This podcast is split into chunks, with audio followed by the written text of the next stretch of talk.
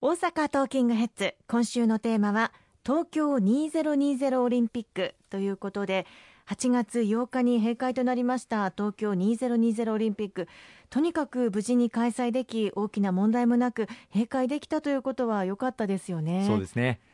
まずは全体の印象を石川さんからお伝えいただけますか？はい、あの冒頭オープニングでも申し上げましたけれども、はい、やはりこれまで経験したことがない状況の中でのオリンピックの開催となりました。あの関係者の皆様は本当に苦労されながら、うん、えこの開催の準備に当たられたんではないかというふうに思います。まあそもそも延期ということも異例中の異例ですし、うん、そしてこのコロナの感染が続く中、まあ世界中からアスリートの方がお越しになる、まあ人の移動をあの防ぐということに、まあある意味逆行することを行わなければならない。えーはい、そのための、まあ、プレイブックのあの策定そしていわゆるバブル方式ですね、うん、選手の皆様そして関係者の皆様メディアの皆様等に大変厳しい行動制限を課した、うん、あそのプレイブックを、まあ、遵守していただくということ。またあの来日にあたっては渡航前に複数回 PCR 検査を受けていただいて、うん、陰性を確認していただいてからお越しいただく。そしてお越しいただいてから毎日 PCR 検査に臨んでいただく。そして移動できる範囲も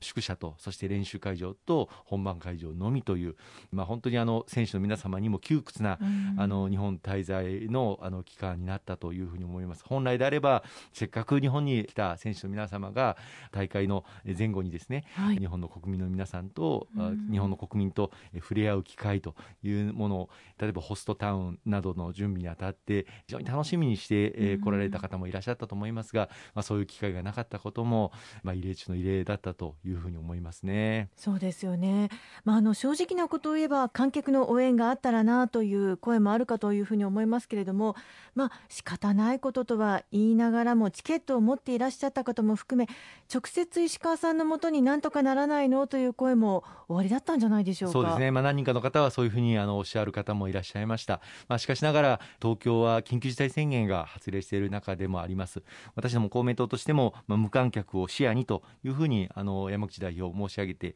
きたところであります、まあ、最終的に5者協議が行われて、まあ、政府と大会組織委員会東京都国際オリンピック・パラリンピック委員会この方々がまあ無観客でということを7月8日の夜にまあ決定したわけですけれども、まあ、この決定はまた妥当だったんではないかなというふうに思います、まあ、この後東京パラリンピックをどうするかということもまた5者協議で議論されると思いますが、まあ、残念ながら東京緊急事態宣言が継続をしておりますので、これも無観客でも致し方ないのかなというふうにもあの思っています、まあ、観客の応援があった方が日本の選手のみならず、えー、世界の選手の皆さん最後の本当にしんどいギリギリのところで踏ん張る力を得られたんではないかというのはその通りだと思いますけれどもこの新型コロナウイルス感染症の感染拡大を何としても防いでいかなければいけないという一つの共通の目的の中で皆一結束して取り組めたんではないかと思います。今回コロナ禍ではありましたがほぼすべての選手や関係者がルールを守って感染拡大防止に協力をしてくれたんですよね。本当にその通りですね、すべてのあの選手の皆様、また関係者の皆様が、このルールをしっかりとあの守ってくれた結果だというふうに思っています。まあ、一部、このルールを残念ながら破った方も関係者の中にいたということ、まあ、そこばかりが大きくクローズアップされて報じられていますけれども、はい、大半の関係者がこの厳格なルールを守っていただいた、そしてオリンピック関係者の中にもあの陽性者が出たということが大きく報じられたりもしましたけれども、はい、これは毎日毎日徹底して各人から行っている、その中でまあ出てきた結果だというふうに思います。まあ、もちろんその陽性結果が出てもそれが偽陽性であるという場合もありますので、あのそこも含めて冷静にやはり見ていただく必要があったんではないかなと思いますね。うん、このオリンピックの関係者あるいはその選手団が感染拡大を招いたということは一切ないと思います。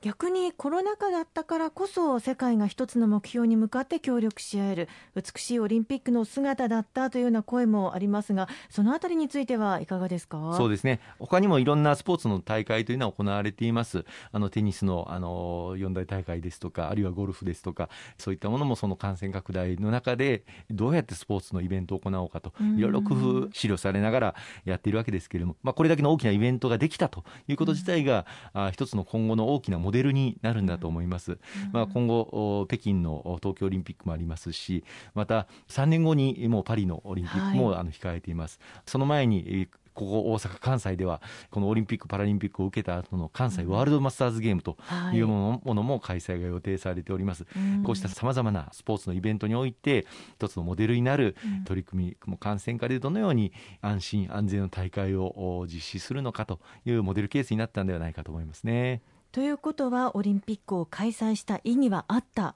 ということでしょうか？間違いなく私はあったと思います。やはりこのあの平和の祭典スポーツの祭典またあの文化や教育と融合させるそういった意義もあの五輪憲章に、えー、明記されております。あの私も中東に長く勤務をさせていただきましたけれどもやはりこういったあのオリンピックの時期というのは紛争停止に両者が合意をしたりとか、はい、あるいは通常は敵対している対立している国同士の選手が同じ会場で同じ競技に臨む、うん、その姿自体がですね、ええ、長い目で見た時の,、あの国際社会に平和を創出する大きな力になっているということを、あの常々実感をしてまいりました、まあ、そういう意味でも大変大きな意義があったというふうに思います、もう一つはあの今年はちょうど東日本大震災が2011年に発災をしてからちょうど10年の節目にあたります。今回はあの選手村の食事の食材にも、ええ、被災地の食材を活用していただいたりとか、あるいはあのメダルの授与式で福島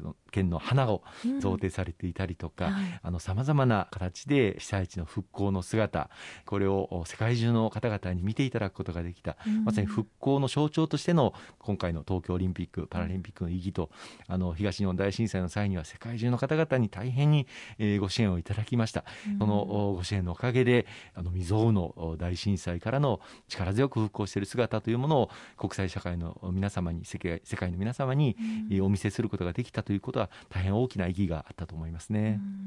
そしてすべての国でコロナ感染拡大防止という目標に向かって努力していたというふうに思いますが一つの目標に向かって世界が一つになるというのは、まあ、ある意味オリンピックでの目標だったとも言えますか？そうですね。あの選手皆さんがあの過酷な環境の中で練習を積み重ねてこられた、まあ、その成果を示すあの舞台ではありますけれどもその最大限のあの力を発揮できるような環境をどう関係者が作り上げていくのかこの感染拡大が続く中でですね本当に苦慮されたというふうに思います、うん、またあの全人類が今この新型コロナウイルス感染症を乗り越えようと取り組んでいる中で、はい、その国際社会が一致結束をしてあのこの一つつの大きなイベントを成功させることができたということは新型コロナウイルス感染症を人類が協力をして乗り越えようという一つの象徴的なあのイベントになったんではないかというふうに思います。まあ、そういう意味で、まあ、オリンピック平和の祭典スポーツの祭典であるとともに、まあ、命と健康と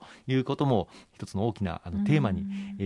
ーまあ、なると思うんですよね、はい、えー、そういう意味でこの感染症との戦いを、えー、乗り越える大きな勇気と希望を与えてくれた、あの大会だったと思いますね。まあ、こういった世界が一つの考えを持って取り組むことで何か訴えかけられるオリンピックになったのであればよかったですよね、ね、本当にそう思いますね。あの関係者の皆様に改めて感謝を申し上げたいと思います。ありがとうございます。後半もよろしくお願いします